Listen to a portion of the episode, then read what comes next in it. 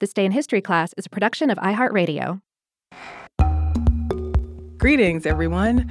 Welcome to This Day in History class, where we learn a smidgen of history every day. Today is April 15th, 2019.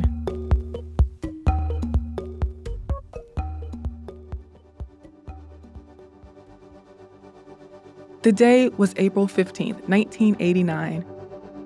Hu Yaobang, who was the Chinese Communist Party General Secretary for several years, died. Hu had become a symbol of democratic reform, and people gathered in Beijing's Tiananmen Square to mourn his death and to support his ideas of democracy and freedom. Soon, the pro democracy demonstrations spread to other Chinese cities. But by mid May, Premier Li Peng had declared martial law and the People's Liberation Army would end up wounding and killing thousands of civilians. Leaders around the world denounced the Chinese government's attack. But economic and political reforms were put on hold, and protesters and activists were persecuted for their actions.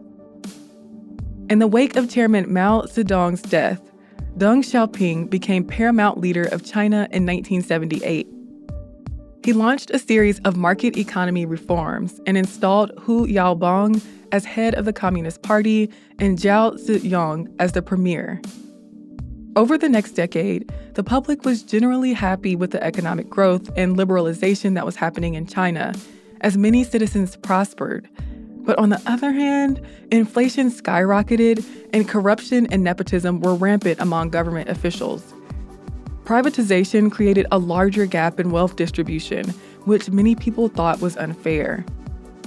Plus, there weren't enough graduates to fill the new industry and investment jobs that opened up through the reforms, and graduates faced a limited job market also affected by nepotism. Students and intellectuals became more active politically.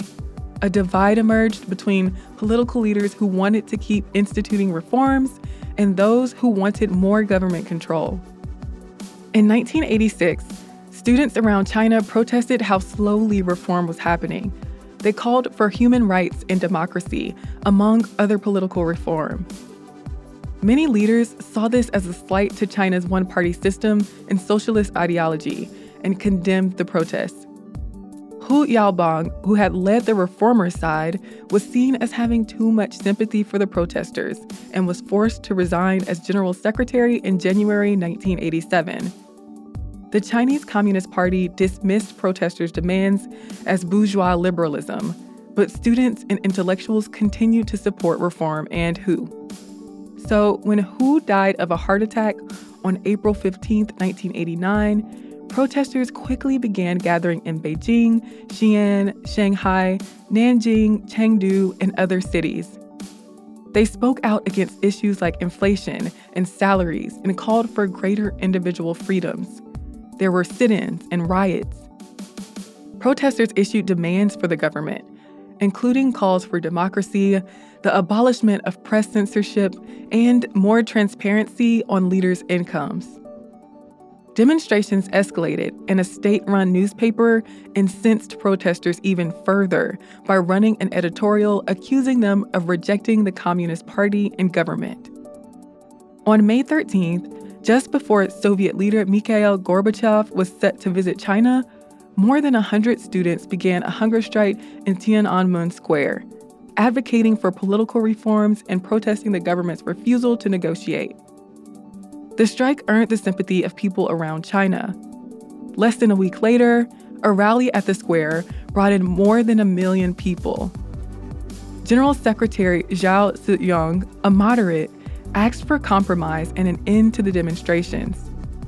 But other leaders feared an uprising and favored using force to stop the protests.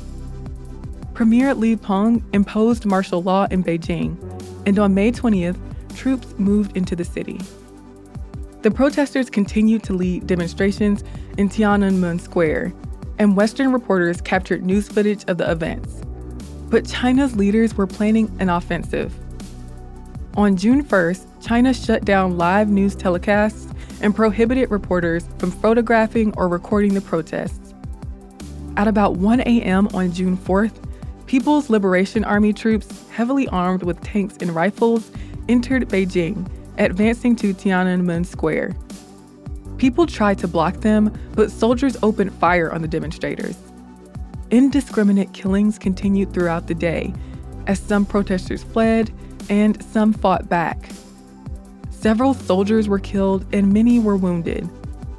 Similar attacks happened in other Chinese cities, but in Shanghai, an agreement was reached peacefully. It's estimated that as many as 10,000 people were arrested and more than 300 were killed, but there is no official count. After the Tiananmen Square massacre, the government cracked down on protesters, charging many with crimes and executing them some of the pro democracy activists went into exile. Countries that had been watching the events unfold pronounced their disgust, and the U.S. imposed economic sanctions and arms embargoes against China for their human rights violations. Today, China suppresses mention of the massacre in media, prohibits public commemoration of the massacre, and doesn't include it in school curricula. Still, Chinese citizens have spoken out on the subject, and people in Hong Kong commemorate the incident. The last known person imprisoned for participating in the protests was set to be released in 2016, but I couldn't find any updates on whether he actually was. I'm Eves Jeffcoat, and hopefully, you know a little more about history today than you did yesterday. You can follow us on Twitter, Instagram, and Facebook at TDIHC podcast. Tune in tomorrow for another day in history.